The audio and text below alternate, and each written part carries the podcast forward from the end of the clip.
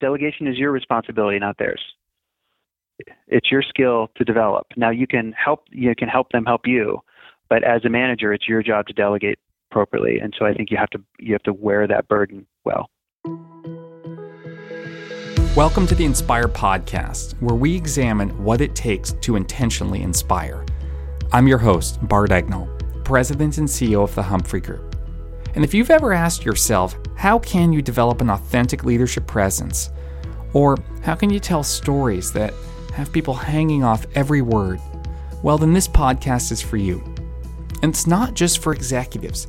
This is a podcast for anyone who wants to influence and inspire others in their work, but also in their life.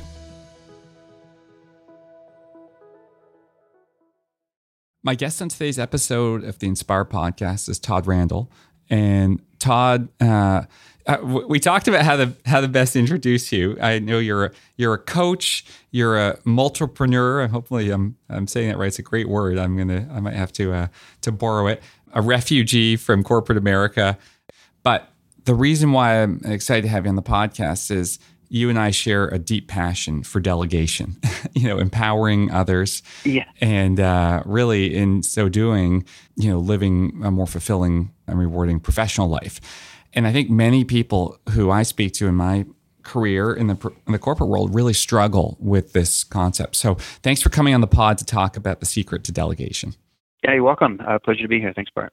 Yeah, so so take me through before we get to delegation why so many people you know struggle to do it and and how to how to shift your mindset. J- just tell me your story because I know this. It's been you know it's been a journey for you from from the farm to the opera and now back to the farm as we were chatting about earlier. Yeah, yeah, that's a funny way of looking at it. I was I was a you know grew up in a very rural environment on a farm and uh, for whatever reason you know the grass is always greener i decided i really needed to be sophisticated i didn't want to be a country bumpkin and so I got a couple degrees. I wanted to become an academic, acquired a taste in opera, and learned multiple languages and traveled the world, which is great. Don't get me wrong.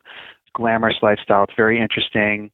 Um, who doesn't want to be more mm-hmm. educated? Mm-hmm. But in the end, I was craving something different because I missed my roots. I missed space and a little more authentic connection and um, you know a taste of the outdoors and animals and stuff. Mm-hmm. And so I got uh, I was a what we called a hypo in my in the companies I work with, you know, high potential individuals. So they kind of when you go into a company and you start making waves, a lot of times these big companies will identify you as somebody that's worthwhile to invest, and so they'll put you in lots of development courses. They will give you mentors. They will cart you from position to posi- position, hoping that you become a mm-hmm. well-rounded individual in the company. And I was that guy, and I was thriving, and I wasn't satisfied. After a while, it just wasn't doing it for me, and I really wanted to do my own thing. And so when I left, the question is, what's my driver? And my mm-hmm. driver was to get back to the lifestyle that I wanted, hmm. something a little more connected to nature and with a little more liberty, you know. And, and can I ask? Um, so two questions. One is how old were you when you had this epiphany that the you know path to the top yeah. was not something you want to pursue? Late 30s. So I was mm-hmm. old enough to have actually accomplished some of it. So I was, you know, in an important position reporting to an important person at the time uh, from my perspective, and I was making scads of money, um, and it wasn't satisfying mm. enough. So I left only a couple years later at, the mm. age of 40. And what? And my second question was, you know, what kind of industry had you been in, or had it been multiple industries? Uh, you know, what where had your career taken you at that point? MedTech. MedTech. Okay. MedTech. So I'm a pharmacist and uh, with a long history in sales. And if you look at a lot of the big companies, you know, they like academics with sales hmm. backgrounds. Mm. And so I was being groomed for, you know, probably general manager or some kind of division mm-hmm. management spot, which was satisfying in its own way, but it didn't give me the, the liberty that I was looking for. Mm. So you you checked out. you said this isn't this yeah. isn't for me, and where'd you go yeah. from there? Well, that, that's a big. You know, you're a, on this path, right? Then it's like okay. Yeah, I was on an expat assignment when I came, when I had my revelation. Hmm. I was over in Europe, and you know the cool thing about being in other cultures is they they uh, encourage you to see the world from a different hmm. perspective. Hmm.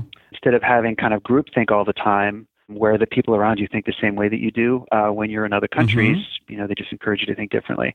And so that was my big revelation when I was there. It's hmm. like, hey, maybe I'm looking at this the wrong way. And so when I came home, I started looking right away, and I didn't have, you know, some big new idea. Right. This is this is really the root of my story. Is that I was a guy who really wanted to do my own thing, but I didn't have a hmm. good idea. I didn't have an innovation.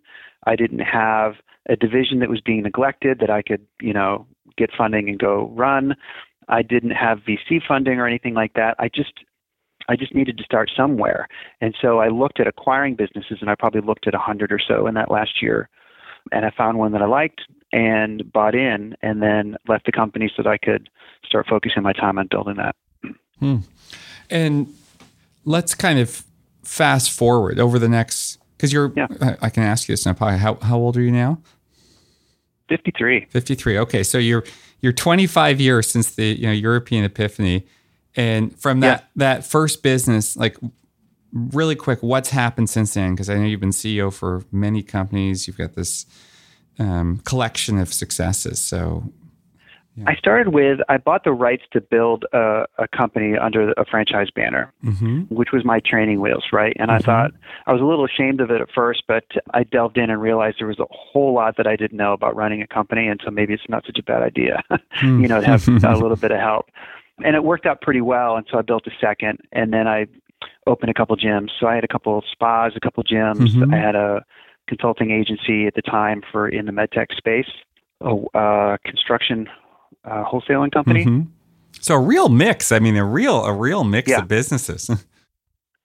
yeah, wide variety of industries, and none of them are med tech. Hmm. I'm sorry, one of the, I had a yeah. you know a consulting agency in in the med tech space, but the, the the remaining of them are not med tech. Right. And they were just they were kind of leveraging fundamental business skills, some of which I had, of course. You know, big companies sometimes do build great managers. Mm-hmm. and you have support for everything. So if you have someone in your team who isn't performing, there is an HR person that you can go visit and give you lots of advice because they, often, they do it all day They long. often call our company and say, "Hey, can you help with this?" yeah, right. yeah. Oh, I imagine they do, right? So skills like the skills that you have are super valuable to have them in your back pocket. Mm-hmm. But when mm-hmm. you go out on your own, you suddenly realize that you are the decision maker for everything. Right. And if you don't have A plus skill, then you're just going in with a C minus attempt. And then if you're smart, you will do a post op mm-hmm. and try to realize what you did well and what you didn't do well and then make it better. And next thing you know you're making a lot of b attempts. Right you know and some things you're naturally a b plus and some things you're naturally a b minus but if you practice them and learn your lessons the next thing you know you have some a minus skills hmm. and um, that's how so many entrepreneurs make it happen mm-hmm. they're just on their own in the wilderness developing these skills you know by blooding their nose over or, and over again or or listening to podcasts because i know one one of those skills that um, that we're going to talk is delegation. And I think, you know, obviously yeah. you, you now, you know, you spent 25 years as an entrepreneur. You, I know you coach a lot of mm-hmm. entrepreneurs.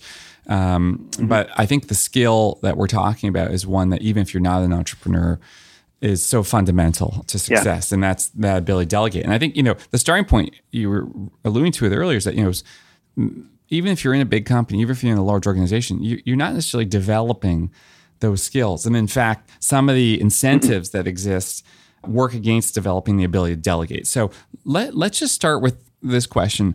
Why do you think so few people in the business world uh, delegate effectively?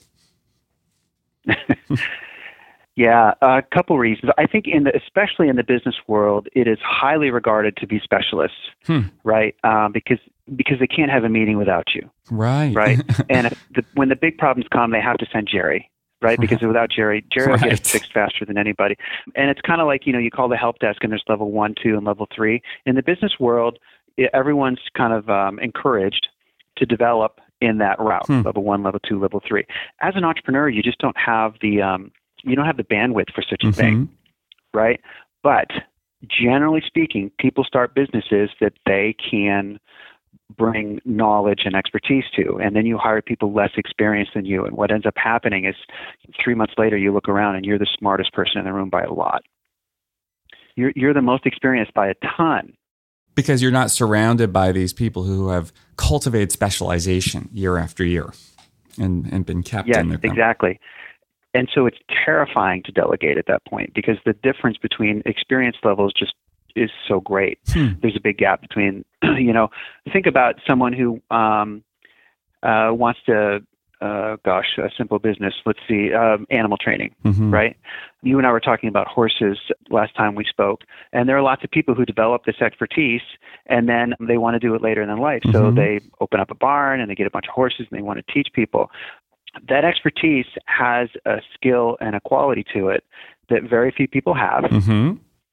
and handing it off can be terrifying Mhm. unless you spend an enormous amount of, of time with the people that you hand it off to because when you walk away the quality of the instruction or the Right. quality of the care goes down so uh, my point my point being is that you generally speaking will walk into something that you have some experience Mhm. or knowledge of and the people you hire underneath you generally speaking are people you know you hire to get a specific job done Mhm. and to hand off important tasks you know just there's a certain amount of fear that comes with it and just remember that you you the assumption you make when you're an entrepreneur especially small business entrepreneurs is that you're the decision making on hundreds of things. Like Mhm. there's no one else that could possibly do this task. Mhm.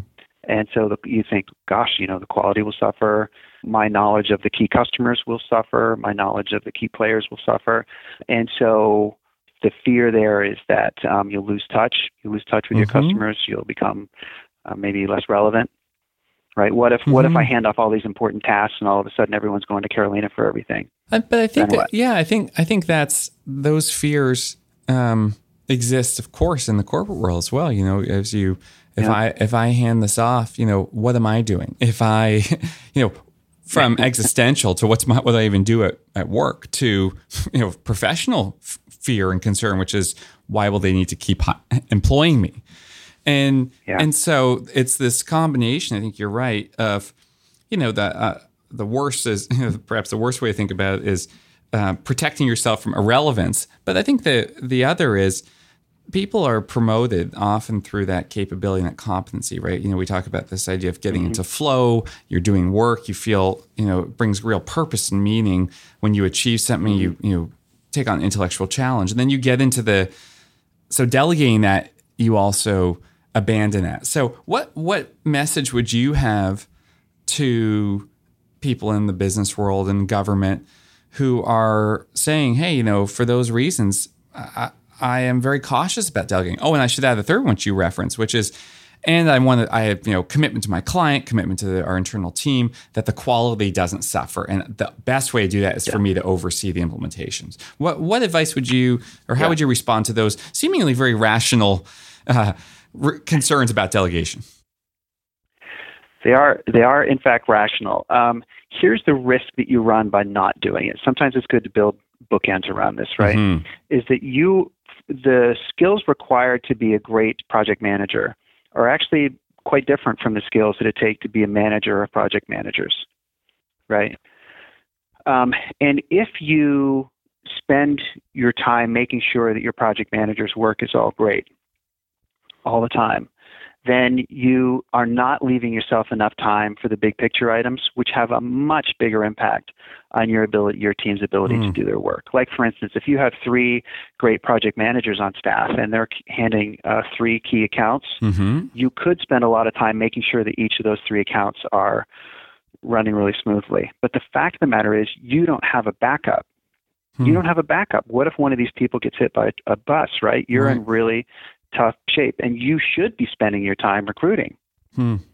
right? And if you're in the accounts all the time, checking T's and dotting I's, and et cetera, then you're not spending time finding that key person or developing a you know developmental you know list for that person to get up to speed on the other three accounts, or you're not spending time dividing the tasks in such a way so that the the three folks that you have can back each other up. you're holding back their development for one because you're Yes. you're not empowering them to fail or succeed and the other thing i'm hearing is you're probably neglecting the real new imperatives of your leadership role There are just some things that you legitimately can only do. hmm if you're going to choose a piece of software that allows your staff to work efficiently, right? They're in the weeds all the time. They don't they don't have the time, nor should they, because the company hired you to you know to support that team. Hmm. It's your task to develop software that helps those people run smoothly. It's your task to make sure you have sufficient staff on your team. It's your job to run interference with, you know, accounting if the expenses are not, you know, are not being booked on time, et cetera, and let them do their job. Right. And so for me, it's really more not so much, hey, you know, have I neglected the development so much? It's like that's not my Mm. My primary job is to give them the resources they need to do their job well. Right. And if I'm if I'm doing the job for them, then yes, in fact, you are you are prohibiting their ideal development. Hmm. But you know, the, your primary task, which is supporting them, giving the resources they need, that's the thing you neglect more. Yeah. So I think that's a, that's a good shift. You know, that thinking about so the big obstacle delegation is not recognizing that your job is now if, when you have people who could you could conceivably delegate to, your job is to build their capability and that to develop to empower them. Um, is that is that kind of the the first step of thinking about embracing delegation? This mindset shift. Yeah, yeah. You, you need to overcome the fear. That's the bridge hmm. you need to build. Yeah, why are people um, so scared? Realize, is it just people are just scared to let go of what they're really capable of? Is that is that the it's especially in a corporate environment, I would say that's the top thing. The second thing um, that scared the I can tell you from a more personal experience yeah, what scared me, please. right? And that is that I was really afraid that I would give someone a task and teach them how to do it really well, mm-hmm. and then I would lose them for some reason. Hmm. Right? Hmm. Because as an entrepreneur, you always have a hundred things that are bouncing inside your head that have a sense of urgency to them, and it keeps mm-hmm. you up at night. Mm-hmm. It really does. And so I'm losing sleep because I don't know if someone's going to be there to unlock the doors in the morning. Hmm. You know, it seems like a silly thing. And so if you delegate it to someone, if you cut a key for them and you hire someone that's really reliable so they can be there every morning, then it just relieves that space in your head to be thinking about something that's more important. Right. Right. Hmm. Right. And I was always afraid that I would do that. I would give someone a key and they would quit. And did it ever happen? Yes, it did, um, and so it is. It is something you need to mitigate. But if you do it in such a way, if you have a good technique for delegation, you don't have to be worrying about the things that you've already handed off. Hmm. So it reduces your mental load. oh man, that's exactly that's much better said than the hmm. way I said it. It was my key objective, is that I was stressing out because everything seemed to have a sense of urgency in my right. mind, and what I wanted to do was take sixty percent of it and hand it off in such a way so that I didn't have to worry about mm-hmm. it, which is different from classic delegating. Mm-hmm. I wanted to offload the worry so that I could focus on the 40% that I thought was most important. Hmm. Okay, so let's yeah, that's a good shift to the to the why of delegation. So why do it? One, you can offload the things that others can do so you can focus on the most relevant things. Uh, what yeah. would be a couple other reasons to embrace delegation? I think this is a classic ROI model where um, you're doing it because there's something better on the other mm. side. Like you're crossing this chasm for the benefits of what comes on the other, right? You know, on the other plateau. And that is that when I was delegating effectively, I could open up ancillary businesses. Hmm. I could renegotiate with a landlord. I could uh, mitigate an important legal risk. Mm-hmm. That are things that that has such a much bigger impact on the business right. than whether or not someone opened the door that morning and it was really just a fi- it's a financial arrangement for me. If someone didn't open the door, I might lose hundreds of dollars. Right. Right. If I fell out of a relationship with my landlord, I might lose a million. Right. And I think that same thing, and even if you're not an entrepreneur, it's opening up the possibility of learning a new skill, building capability as a new level of leader. So I think that that's exciting. And I think one last thing I'll add: just yesterday, I was doing a podcast with former um, governor of the Bank of Canada, who's who's retired. He's written a book on you know disruptive forces. So we were chatting about leadership, and he he was talking about how leaders now really need to create empowered, autonomous decision makers in the ranks. And so the example he used, which I thought was really fascinating, was the war in Ukraine, which is going on. And the radically mm-hmm. different performance that's taking place between the Russian units and the Ukrainian units and it, he, mm-hmm. he a point he's made is there's a lot written about the different leadership style of the two militaries. You know, the Ukrainians have been empowered with this concept of commander's intent, true delegation to say you figure out the best decisions to make in the field, whereas the Russians, mm-hmm. every decision is prescribed, and the results have been. Um, much less effective. So I thought that you know I think maybe that's a final reason to delegate. Not not only uh, do you get to fair, focus on more ROI and, and build new capability, but you also will probably end up with better results in the end.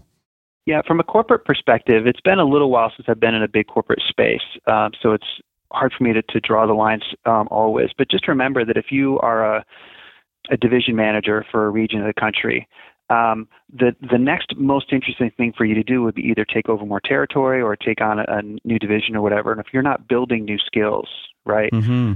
then you're not going to be considered for those positions because they want to know that you've had performed well to date mm-hmm. and they want to be able to envision you in the role that they're considering you for. And if you're not practicing with these new skills or tasks or showcasing your talent on a new committee, then it makes you less of a candidate in their eyes. Um, and you can't do that if you're in the trenches doing your folks' job all the time. So, okay, so so some compelling reasons to delegate. now, let's say you know how do you actually go about doing it? What would you say the the the steps that you would tell leaders to follow or entrepreneurs to follow? We had to come up with a you know five step process uh, really at our businesses. My, there came a point where I hmm. I was withholding so many decisions that hmm. my manager finally came to me and said, "Look, with all due respect, Todd, you're better at some of this stuff. You're more experienced than I am, but some of these decisions have to be made, or we're going to lose key staff, or we're going to lose key customers, or what have you. So please." Let's let's work something out. And so she gets credit for this whole process, not me. Hmm. Right. Um, well, there you go. You delegated, right? You delegated. yeah. But we had to build it together, and it took us years. This is not a simple process. Okay. And the first thing we really needed to do was develop trust. So this was something we developed, we thought about in retrospect because we really trusted each other, this manager and I, and we just were able to step it up a little more. She's like, I realize that I haven't done some of these things as often as you, mm-hmm. but if you help me understand why and you trust that I'll keep trying, we can refine them and make them better. And so trust was the first component. And I think that breaks down to just a few things. We ended up in the end hiring for trust. Hmm. We started asking questions in the interview about what someone's character was and how they, you know, how they saw integrity fitting into the business environment. Not because there are people that are trustworthy and, and trustworthy per se, but you know, do they see trust in the same way that we do? Like how do they feel about borrowing things from the shop? And and who who do they think is entitled to see records and or you know uh, take things home or lock up early right? And so we started asking questions in interview and we found that we did were able to interview and hire people that were that had a kind of stylistic fit with our our morals and values. So once you've hired those people and you're and you're like how do you actually build trust? I mean because you could say well trust takes time to build trust. You know, some people say, oh, you know, I start with trust, and then you know, yeah, I trust people until I until there's a reason not. Like, what is the the process for building trust that actually leads to delegation? Yeah, that's a fair question because it, it does seem to be a bit subjective. Um, and so we did a bunch of reading on it and came up with a couple of philosophies that, practically speaking, really work for okay. us. The one is that we have to model trusting behavior right? So, for instance, if you ever notice in a casino when people come in and they change the chips out mm-hmm. at a poker table, mm-hmm. they have this whole process they go through where they clap their hands and they show their the tops of their hands and they show the bottom of their hands to the cameras, mm-hmm. and they do so voluntarily and they do so very cleanly and clearly so that there's no question. And the, the real question is, are you beyond reproach? It's not whether or not, hey, have I caught you stealing? Or technically I borrowed, I didn't technically steal, are you beyond reproach? Are you the person that no one ever thinks about? as it relates to trust. And so we had to model that behavior. And so when we came out, like I had a couple retail businesses, right? And so when we came out to the drawer, to, they said, hey, we have 100, we need 520s.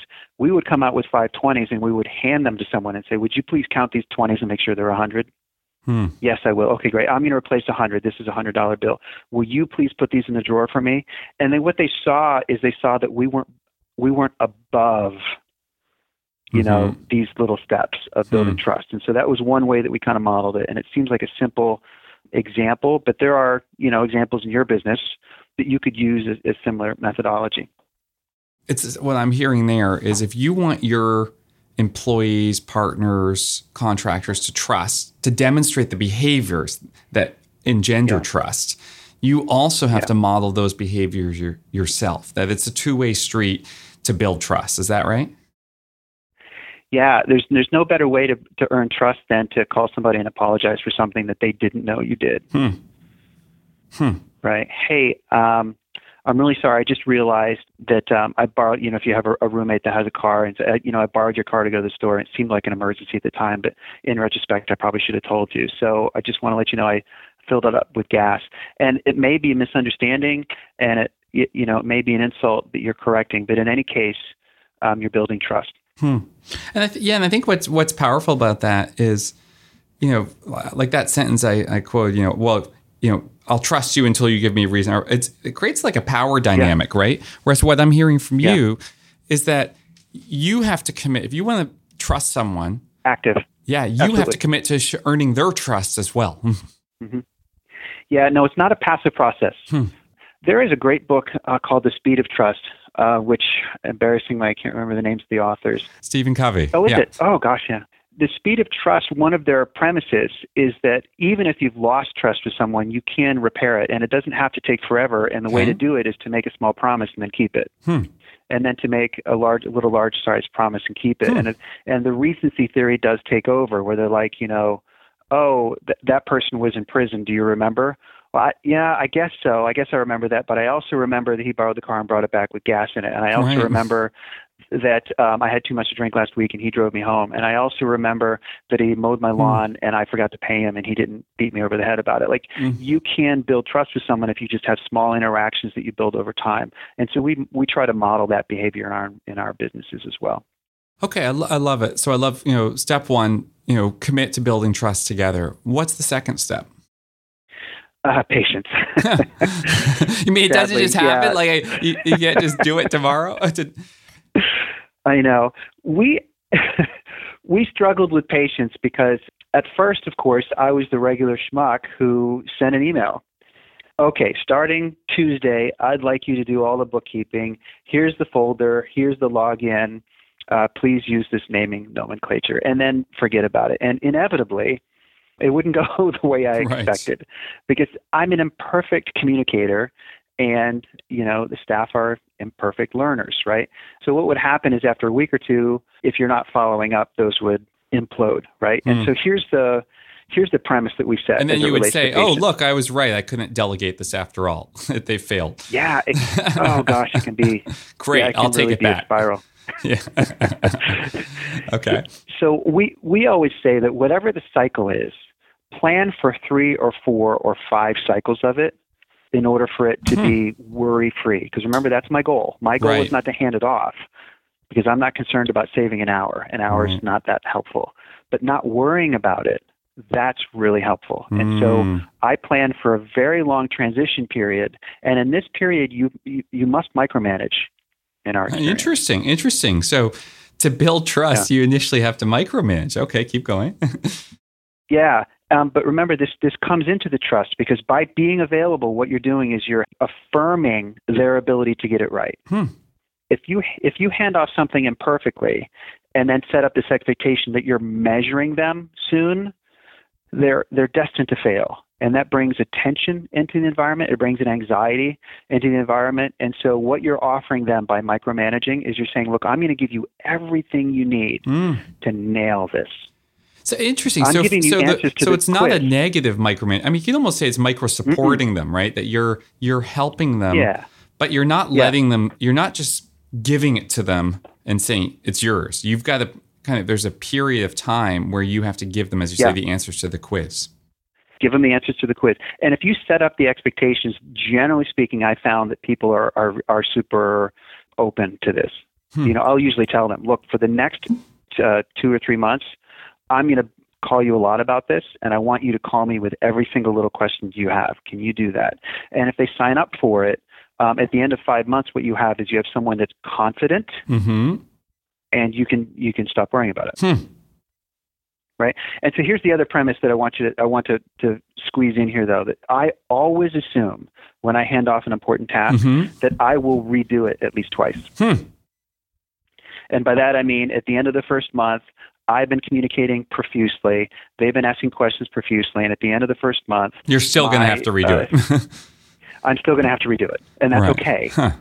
Because remember, your goal is not to save yourself four or five hours of work. Your goal is that three or four or five months from now or whatever, that you never have to worry about it again. Mm. And that's this is the philosophy of delegation that really has propelled us as a business to go from hey we have one spot to two spots to you know four franchises to a consulting and construction like this is what allowed us to grow is by having this kind of expectation that it's going to take work in the beginning, but it's worth it in the long run. Well, and there's so many good things there that I'm I'm hearing. I mean, I think the first is this idea that you really have to support people, and the second is that you have to be prepared to actually do more work in the short term. to save yeah. in the long run. And I think those are big shifts. I, I, I, think so often what I've seen is someone hands it off, they're like, it's yours. Inevitably, there's mm-hmm. rework or failure. And then they're like, well, that person wasn't ready. And they jump back in. And then it's, Yep. Of course, the trust is, is gone. So, okay, so that's step two is really, you know, have, have yep. the patience and, and I'll amend that and add to that and say, have patience and be prepared to work alongside them. So what, yeah. what's step three? Yeah, step three is we found it was really useful uh, because this, this, um, this anxiety about being measured mm-hmm. on these mm-hmm. things, because sometimes you'll hand off very important tasks, you know, um, if you're good at this. Um, and there's a certain amount of anxiety of, oh, geez, you know, Todd handed this off to me 10 days ago. And now I'm forced in a situation where I don't know what to do. Should should I be mm. calling him or should I mm. should I already know what to do? And so to to remove some of that anxiety, we had a list of a handful of things that we said if you ever run into a situation like this, I just want you to call me. So a clear guideline on when they should escalate to you and, and not escalate. feel that it was a failure to do so. Exactly. Exactly. Well, very well said. So, if, for instance, I had at, at one point a handful of small retail businesses, and if anyone came in with a clipboard, I wanted them to stop what they're doing and call me on my cell phone before they let them in the back of the store or, hmm. or into the warehouse or whatever. Because there were just so many environments that they don't have enough cycles to get experience for. You know, over 10 years or 15 years, I've had competitors come in with a clipboard posing as an auditor. Really? and, you, and using words ever so carefully that they never really lied about who right. they were. You know what I mean? But you know, to a 20 year old college student, if someone comes in with a clipboard and and and uh, kind of a bullying attitude, and they they're quite intimidated. Um, for, that's just one, for instance, right? So right. anyone comes in with a clipboard, I want to know about it. There could be situations where there's a misunderstanding right out of the gate that can put us in in a situation with high penalties or high high consequences, and I want to be the one managing that. So that's one good example where they never have to feel bad for bothering mm. me.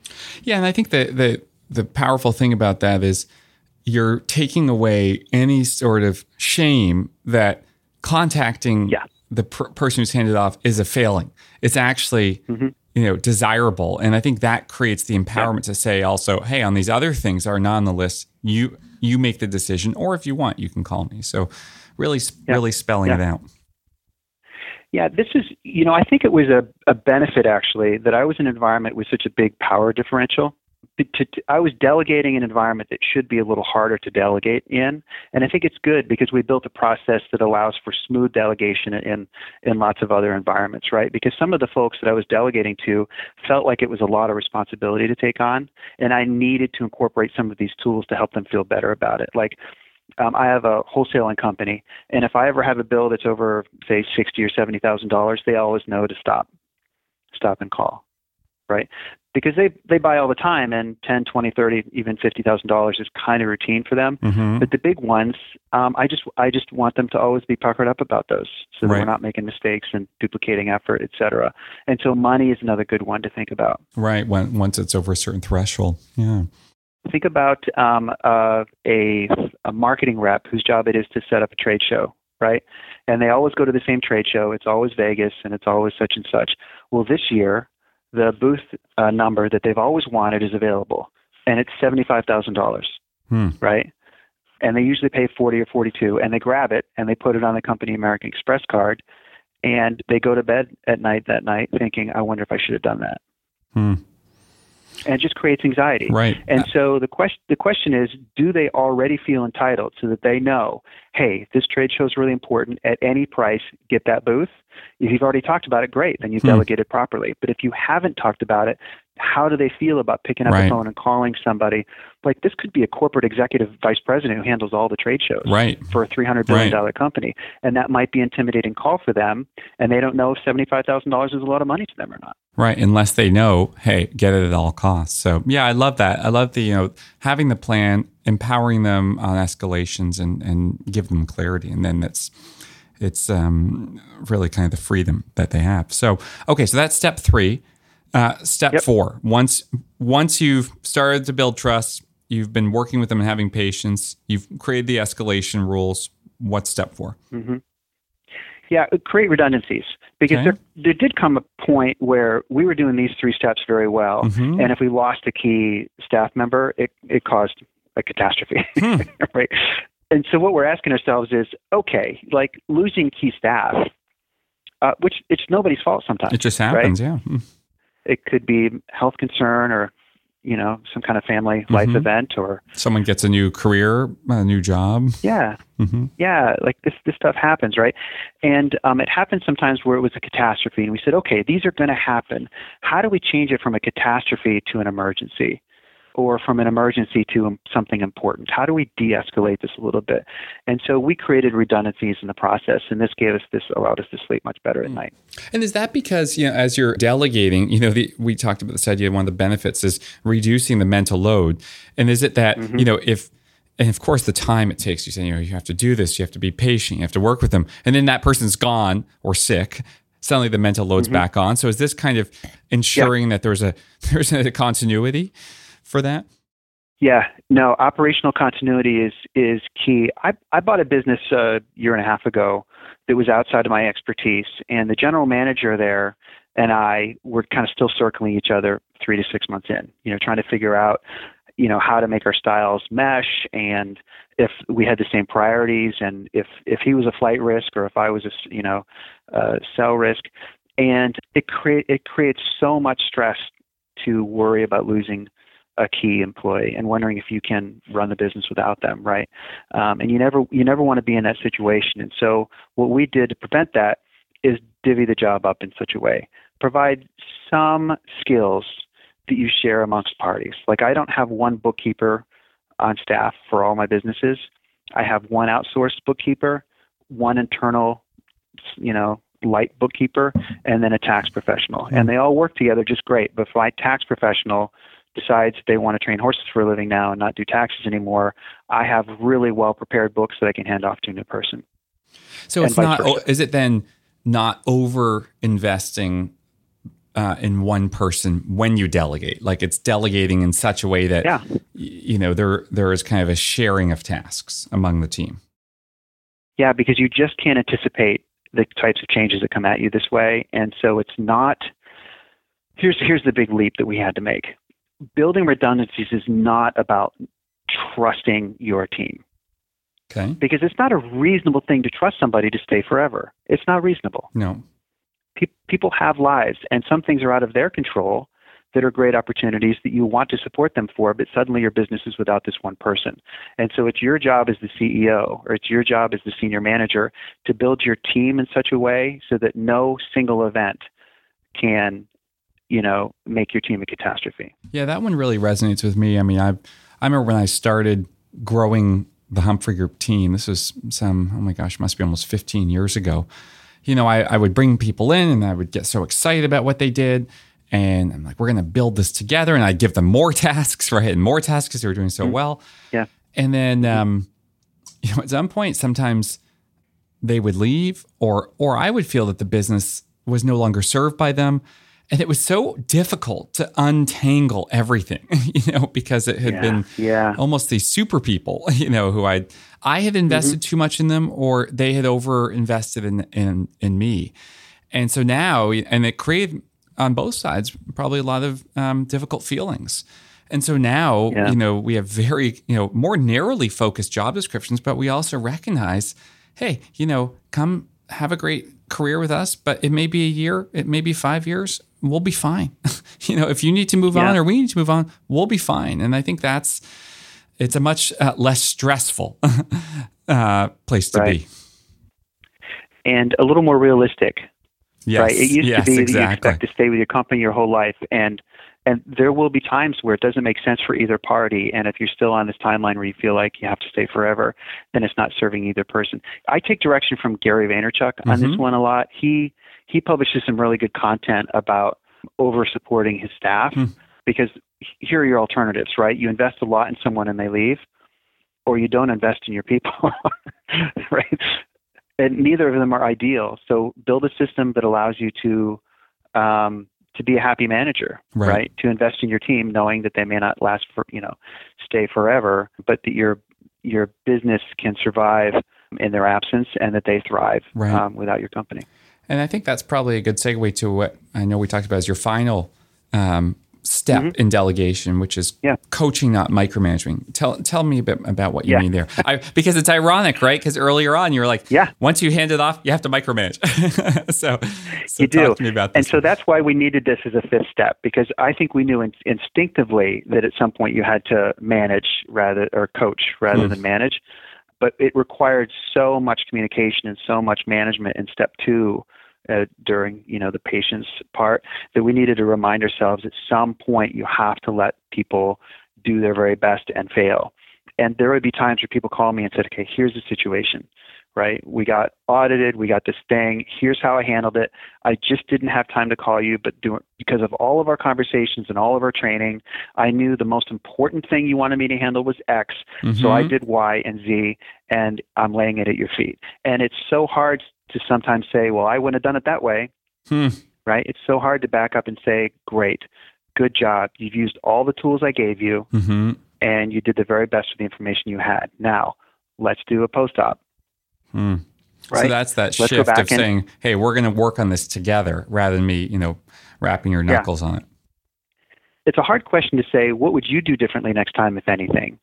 Hmm. And keep your keep your trap shut. And, and and let them come up with the solutions because Right. mostly like they're in it the stress is a little more real for them right. mostly they know how to refine it next time Right. you don't have to teach them and they will learn it so much more thoroughly if you allow them the process and then they own it and this is this is the last step where i'm telling you i've had some conversations where people really you know use poor judgment Hmm.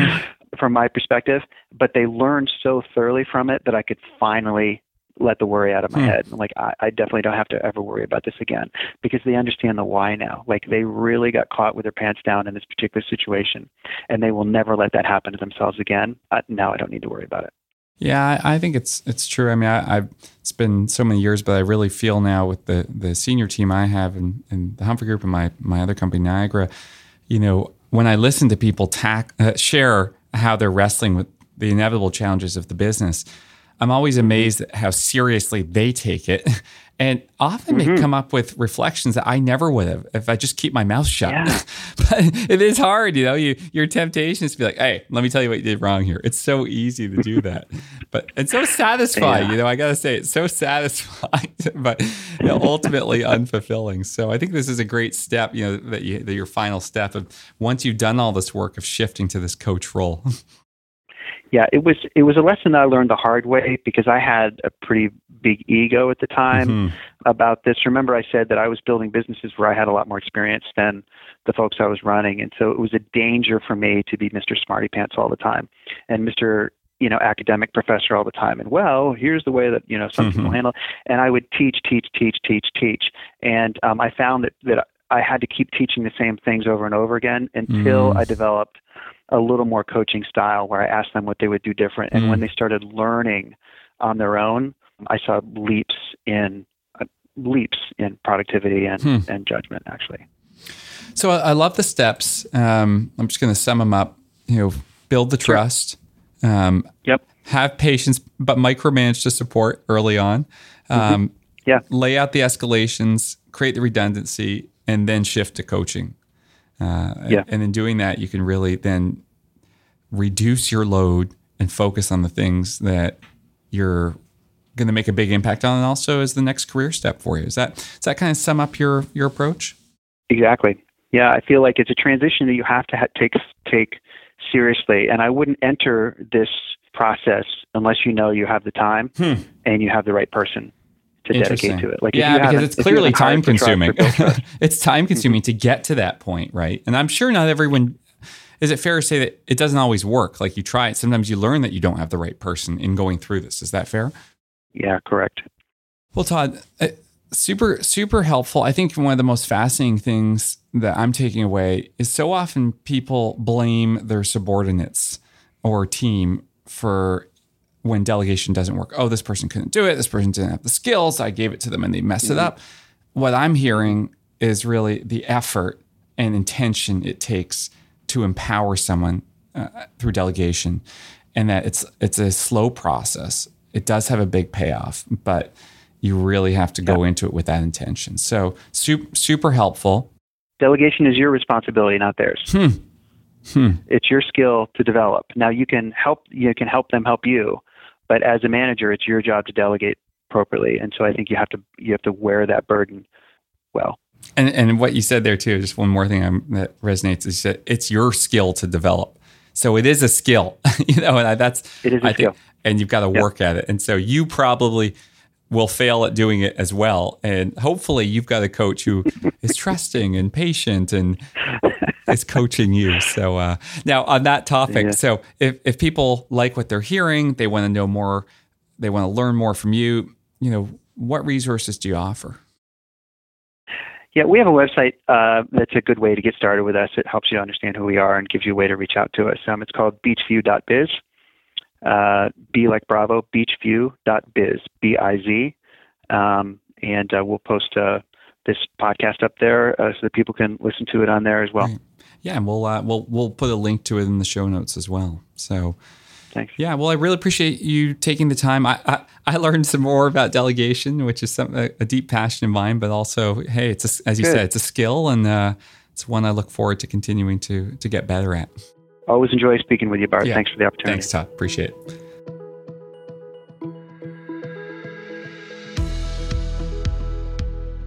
Hope you enjoyed my conversation today with Todd Randall. And I thought his points around how to delegate are just so clear.